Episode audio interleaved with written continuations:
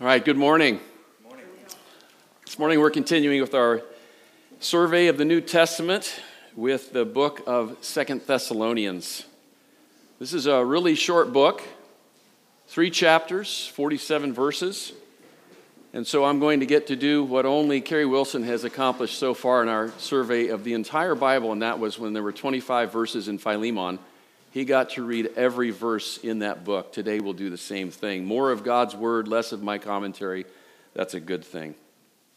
Let's go to the Lord in prayer, ask him to bless our time together, shall we? Heavenly Father, prepare our hearts to receive your word. Lord, I ask your blessing on my teaching today, that we would understand what it is that you inspired to write, Paul to write to the Thessalonians. It's in Christ's name we pray this. Amen. All right, to begin our survey of 2 Thessalonians, let's begin with the theme, standing firm while waiting for Christ's return. Standing firm while waiting for Christ's return.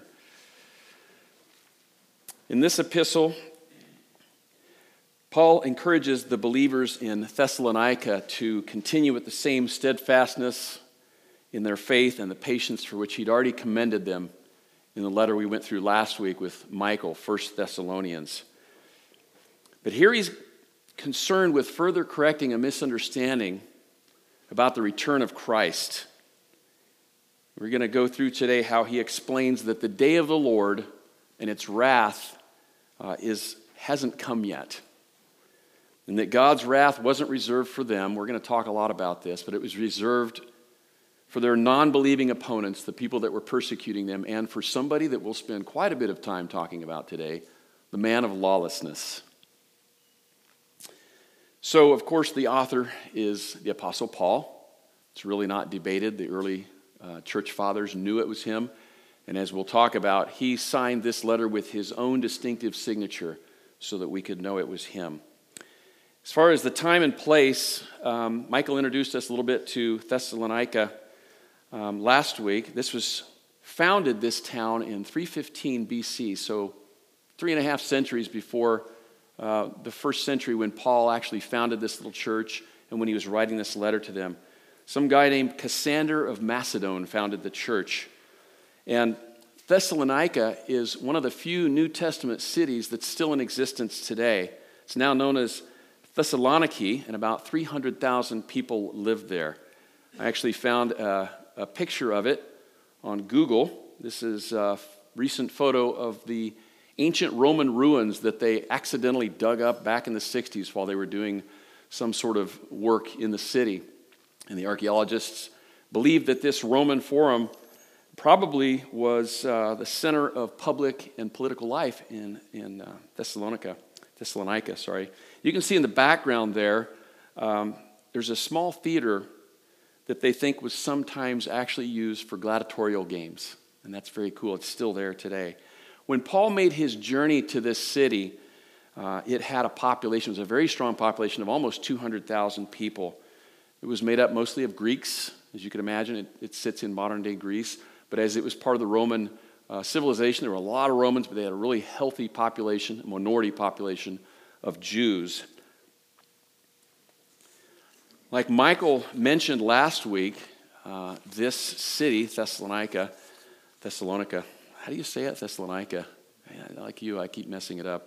It's located on something called the Ignatian Way, or the Via Ignatia, which extended from the Adriatic Sea on the western shore of Greece to the straits at Byzantium, which was later called Constantinople, now we call it Istanbul, to the east. So this road was a major link between Italy and Asia. And you can still see evidence of this road today. The Romans were quite the engineers, and this is stuff that's still evident today of the Ignatian Way. Let's talk a little bit about the church at Thessalonica. It's recorded in Acts chapter 17. I went back and read this. Man, it's fascinating what happened there. So Paul and his companions Silas and Timothy, they came through. They had just left Philippi, and they passed through this town, I want to say this right, Amphipolis, I believe.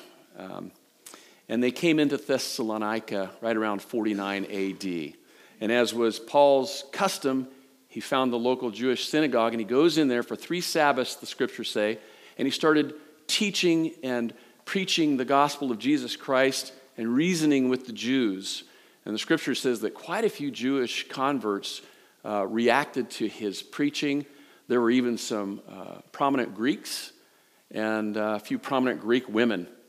And the Jewish Orthodox community was not happy. They were very angry about this.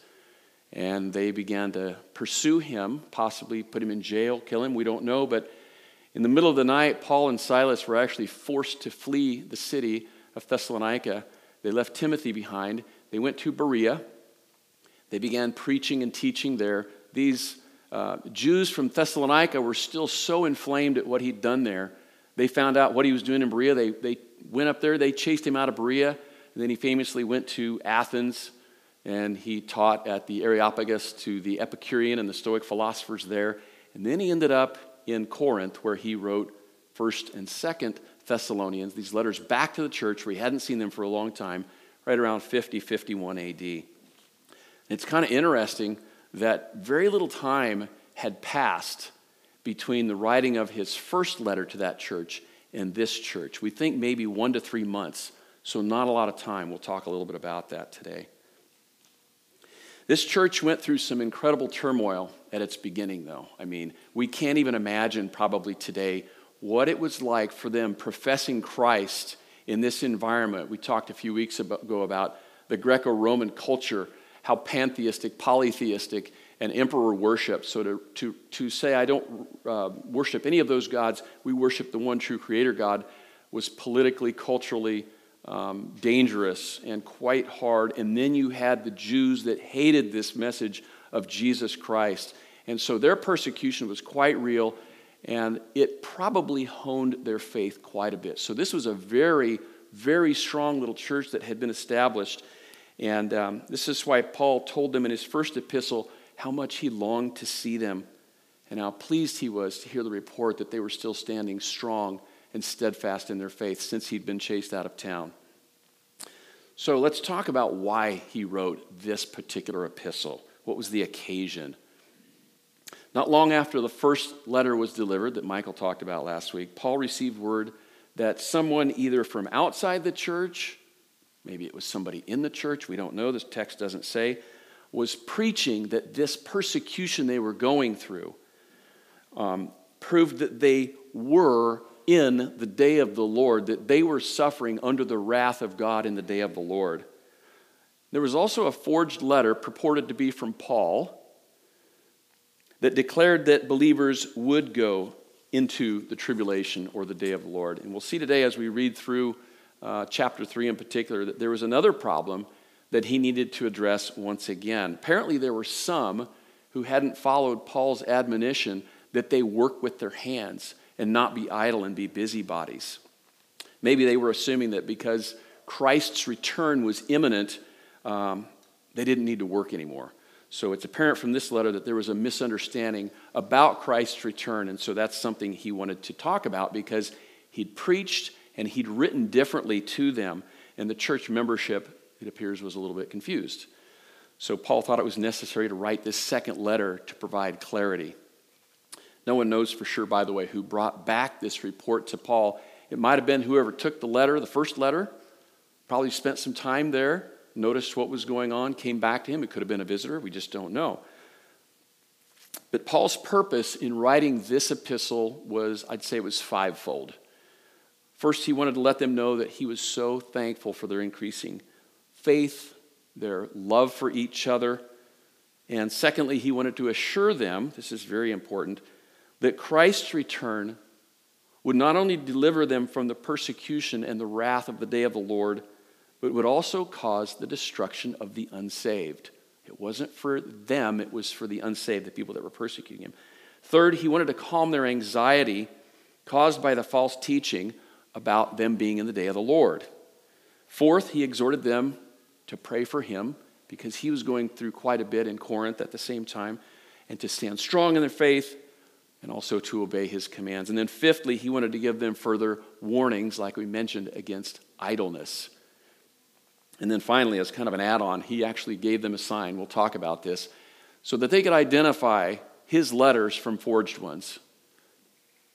So let's talk about some distinctives. We always, as we go through this, we've said many, many times that in the canon of the Bible, there's no unnecessary repetition. God doesn't waste effort on unnecessary books and words. Each book has its own unique characteristics and additions and nuances that it brings to the text. So let's talk about that a little bit. There are some similarities between 1 Thessalonians, 2 Thessalonians. Paul talks about faith, love, and hope. He develops a couple of themes that he introduced in 1 Thessalonians, like the lack of work, understanding about the return of Christ. But in this second letter, Paul doesn't deal with every subject that he talked about in the first letter. If you remember, he talked about sexual purity quite a bit in the first letter.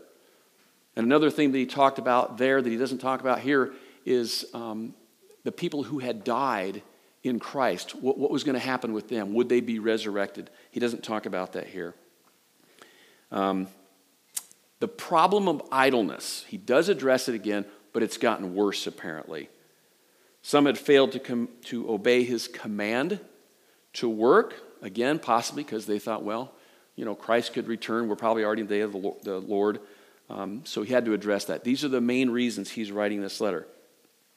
But his teaching this time is different than in the first letter. Again, we'll keep reiterating this. I like repetition. In the first letter, he emphasized what Christ's coming would mean for believers. Here, he's going to reiterate and explain what it means for the non-believers and also what it would mean, like I said, for this man of lawlessness. It's a very interesting topic. He wasn't mentioned in 1 Thessalonians. All right, so now we're going to pick up our survey. Like I said, we're going to go through each and every one of these 47 verses, and I'll get some help from Dr. Robert Gromacki and Dr. John MacArthur. Really gained a lot from their commentaries. And then also from talking to our local theologians, J.D. Summers and Michael Dietzel. So put a lot of thought into understanding this text. So many of these things have helped me as I've studied this. So I'm excited to share this with you. Let's go to our Bibles. Open up to 2 Thessalonians. We'll start in chapter 1. We're going to read the first four verses together. It says his greeting and his thanksgiving.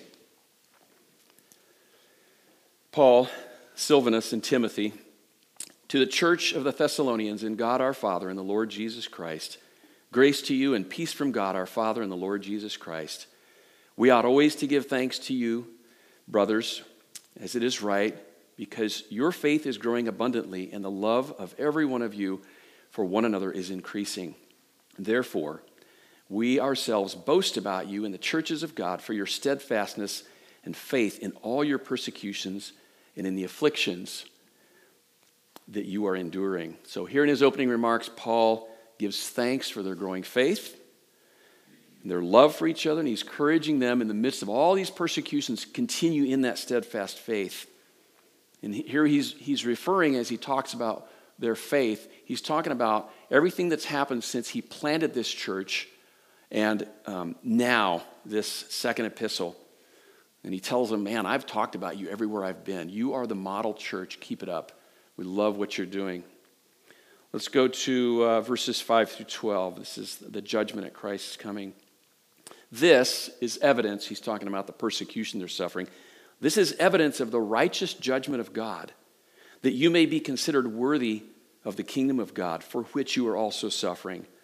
Since indeed God considers it just to repay with affliction those who afflict you, and to grant relief to you who are afflicted as well as to us, whom the Lord is revealed from heaven with his mighty angels in flaming fire, inflicting vengeance on those who do not know God, and on those who do not obey the gospel of our Lord Jesus Christ. They will suffer the punishment of eternal destruction away from the presence of the Lord and from the glory of his might when he comes on that day to be glorified in his saints and to be marveled at among all who have believed, because our testimony to you was believed. To this end, we always pray for you, that our God may make you worthy of his calling and may fulfill every resolve for good and every work of faith by his power, so that the name of our Lord Jesus may be glorified in you, and you in him, according to the grace of our God and the Lord Jesus Christ. So Paul is assuring them, again, that it wasn't unfair of God to allow them to suffer these tribulations and persecutions. And like JD's dad, Pastor Mike Summers, he preached here in October of 2016, and I noticed in the margins of my Bible, he said that when you're being persecuted for your profession of Christ, and it's hard for us to imagine what that really must be like. I mean, we have a little bit of that in Lawrence, Kansas, but this was bad. When you're being persecuted for your profession of Christ, you're being given evidence of your election.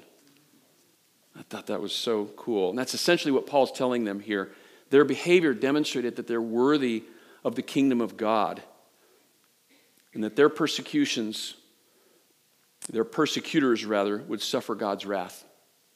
Christ will inflict vengeance on them in the form of flaming fire and eternal destruction when he returns. This was to continue to give them great hope. And he states that Christ will be glorified in the believers, and they'll be admired by him.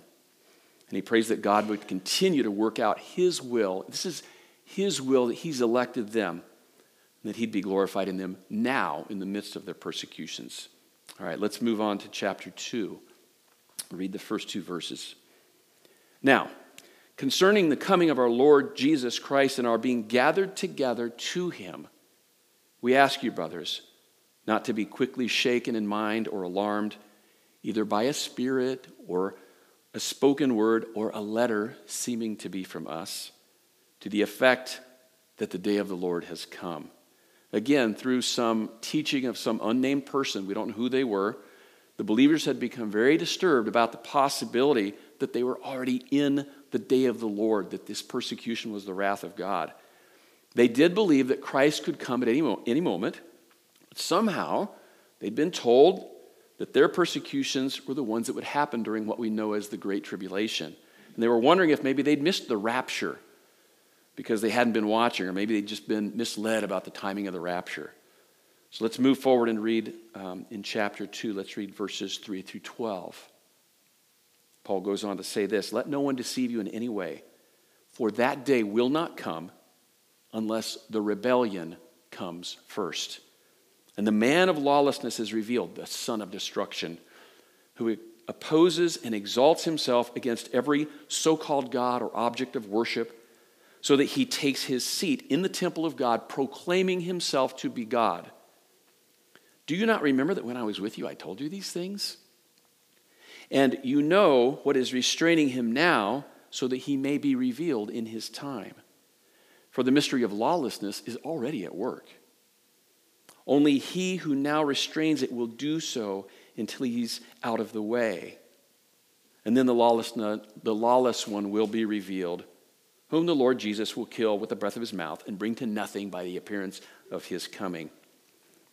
The coming of the lawless one is by the activity of Satan, with all power and false signs and wonders, with all wicked deception for those who are perishing because they refused to love the truth and so be saved, in order that all may be condemned who did not believe the truth but had pleasure in unrighteousness. So why is Paul telling them that they couldn't be in the day of the Lord here? For the answer, let's go back and look at verse 3. You can see it there. Actually see two major events that haven't occurred yet. The rebellion and the revealing of the man of lawlessness, who actually sits in the temple of God and proclaims himself to be divine, to be God. Those things have not happened yet. Since this hadn't happened yet, they couldn't possibly be in the day of the Lord. Paul's reminding them, again, what he'd originally taught them. And when he talks about the mystery of lawlessness already being at work, he's acknowledging what we already know. Satan is active in this world. You know, the Bible talks about him as the prince of the power of the air, right? But he argued that this man of lawlessness, he also calls him the son of destruction. He has two names for him. Wouldn't be revealed until the Holy Spirit removed his restraining influence. And I know a lot of people that are very fearful of things that are going on in the world, politically, whatever. And sometimes it's like, man, can you believe things that are going on? And I heard somebody say once, we have no idea how incredibly powerful the restraining hand of the Holy Spirit is right now. If he were to remove that, like he's talking about here, that's when you see things get really bad.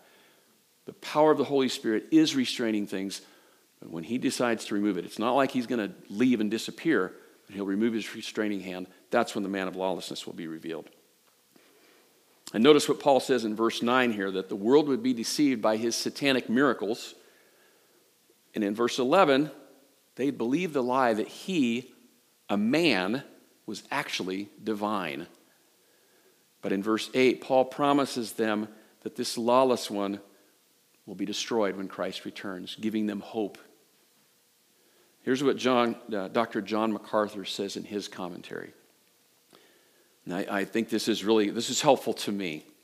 Paul wasn't referring here to apostasy like a general defection from the gospel truth, like a general apostasy. There have always been apostate churches, like if you look in Revelation chapter 3 at the church in Laodicea, that was an apostate church. We could go through many examples in Scripture of apostate individuals, okay? This kind of generalized apostasy has always been present in the church age. So it can't be taken, according to MacArthur, to be a particular time period. Can't be the specific event that Paul is talking about here when he says the rebellion.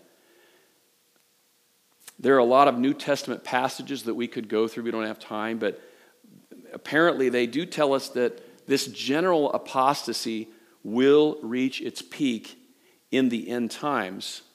And I don't know how many of you have seen this. The Pew Research Center shows us that, at least in America, every successive generation, we're seeing a decline in church attendance.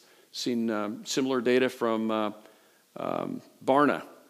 Particularly, you look at the younger generation. Man, the amount of just total atheists, it keeps going down and down. This follows the trends that we've seen in Europe the past 30 or 40 years. So, you know, could this mean anything? We don't know. But certainly, there will be heightened apostasy in the end times. I'm not making predictions or saying where we're at.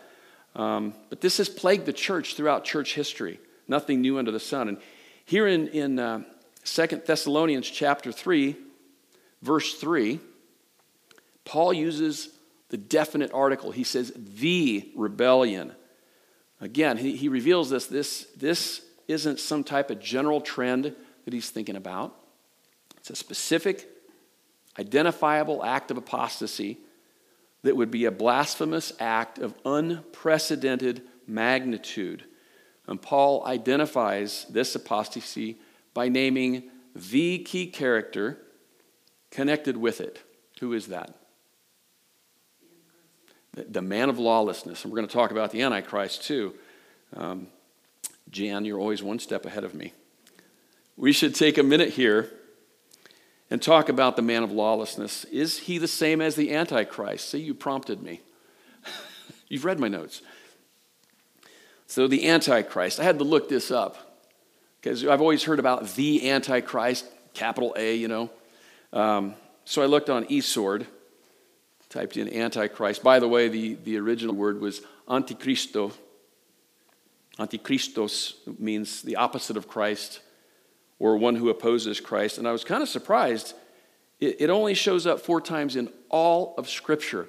3 times in 1 John, once in 2 John. It's always a little a.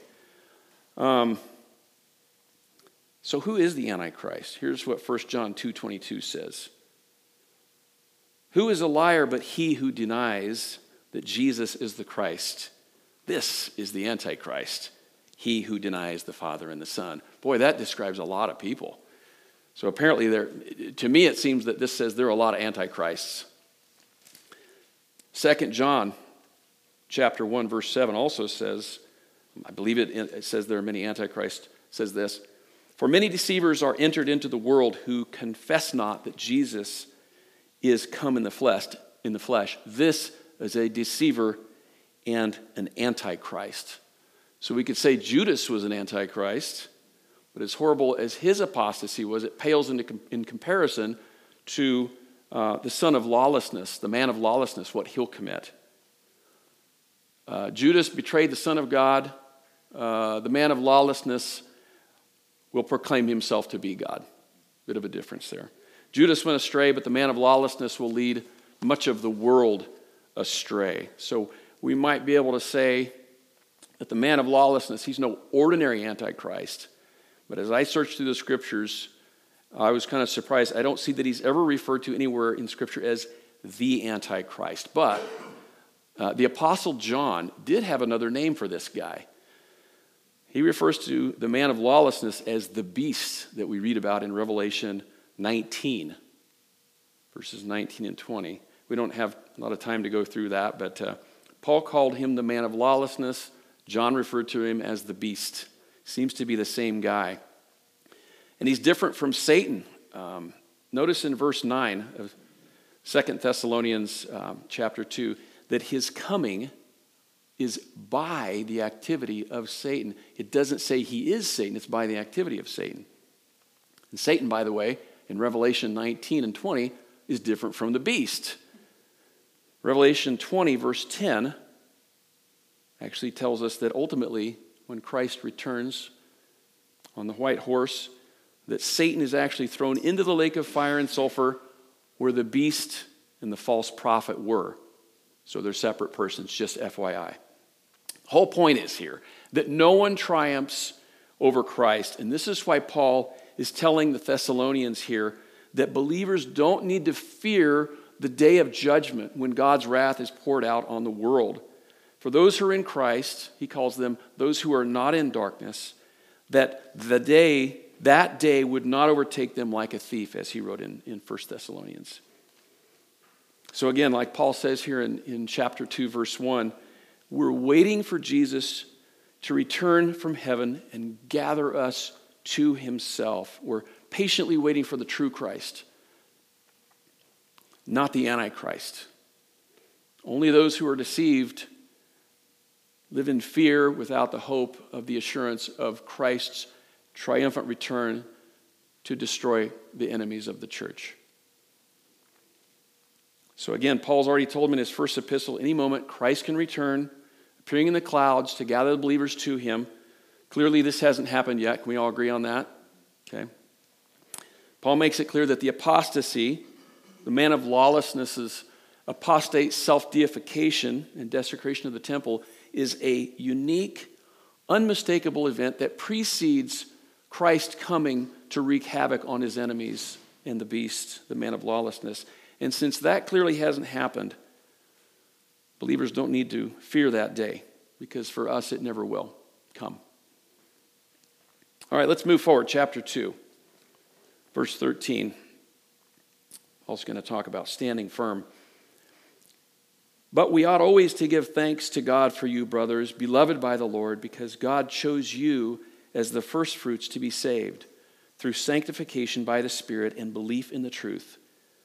To this he called you through our gospel, so that you may obtain the glory of our Lord Jesus Christ. So then, brothers, stand firm and hold to the traditions you were taught by us, either by our spoken word or by our letter. And when he's talking about traditions here, by the way, he's not talking about the traditions of men. He's referring to the spoken word that he had revealed to him or written to them. That's the traditions he's talking about. Continuing on with verse 16. Now may our Lord Jesus Christ himself and God our Father, who loved us and gave us eternal comfort and good hope through grace, comfort your hearts and establish them in every good work and word. Moving on to the first verse of the next chapter. Finally, brothers, pray for us that the word of the Lord may speed ahead and be honored as happened among you, and that we may be delivered from wicked and evil men, for not all have faith. But the Lord is faithful. He will establish you and guard you against the evil one. And we have confidence in the Lord about you, that you are doing and will do the things that we command. May the Lord direct your hearts to the love of God and to the steadfastness of Christ. So again, Paul's giving thanks for their spiritual steadfastness in contrast to the deceived world.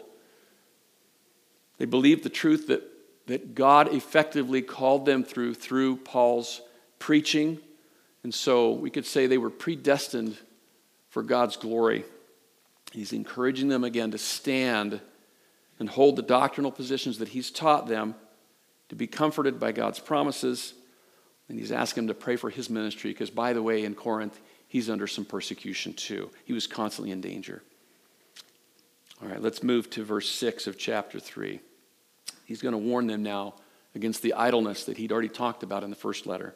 Now, we command you, brothers, in the name of our Lord Jesus Christ, that you keep away from any brother who is walking in idleness and not in accord with the tradition that you received from us. For you yourselves know how you ought to imitate us, because we were not idle when we were with you. For you yourselves know, we were not with you, nor did we eat anyone's bread without paying for it, but with toil and labor we worked night and day, that we might not be a burden to any of you. It wasn't because we didn't have that right, but to give you in ourselves an example to imitate. For even when we were there with you, we would give you this command. If anyone's not willing to work, let him not eat. For we hear that some among you walk in idleness, not at work, but busybodies. Now, such persons we command and encourage in the Lord Jesus Christ to do their work quietly and earn their own living. As for you, brothers, don't grow weary in doing good. If anyone doesn't obey what we say in this letter, take note of that person. Have nothing to do with him, that he may be ashamed. Don't regard him as an enemy, but warn him as a brother. So in the first letter, he was exhorting the church. Here, he's commanding them concerning these disorderly brethren, advising them to withdraw fellowship from any professing believer who refuses to work. Citing himself as an example, as an apostle, he could have gone in there. They should have revered him and said, you don't have to do a thing. But he said, I want to do this as an example to you, to show you what it means to work with your hands. And he's saying, if these disorderly brethren don't obey these commands, don't have anything to do with them. They're not an enemy, but admonish him as a brother. Let's move to the benediction, verses 16 through 18. Now, may the Lord of peace himself give you peace at all times, in every way. The Lord be with you all. I, Paul, write this greeting with my own hand. This is the sign of genuineness in every letter of mine. It is the way I write. The grace of our Lord Jesus Christ be with you all. So Paul's closing this really short epistle with a prayer that they would be conscious of God's presence, of his peace and of his grace. And then he tells them how to distinguish his letters from forgeries like the one that caused all this misunderstanding, saying, this is the way I write. To affirm the authenticity of all of his letters, throughout all of his epistles, he personally signed each one of them at the bottom. It was his own distinctive signature. This became the distinguishing mark in all of the letters that he wrote. And with that, we'll close our overview of 2 Thessalonians. But I'll say this in closing, something that we consistently see in all of Paul's epistles is that he wanted the church, he wanted us, he wanted those believers to be the pillar of truth. But in order to do that, the church has to be able to distinguish truth from error. And Paul was very, very, very deeply concerned about guarding, protecting, and ensuring the authenticity of the revelation that Jesus Christ revealed to him. And you're going to see this over the next couple of weeks in Paul's letter to Timothy. And so I hope you'll come back next week. Michael is going to pick up the book of 1 Timothy. So we'll hopefully see you then.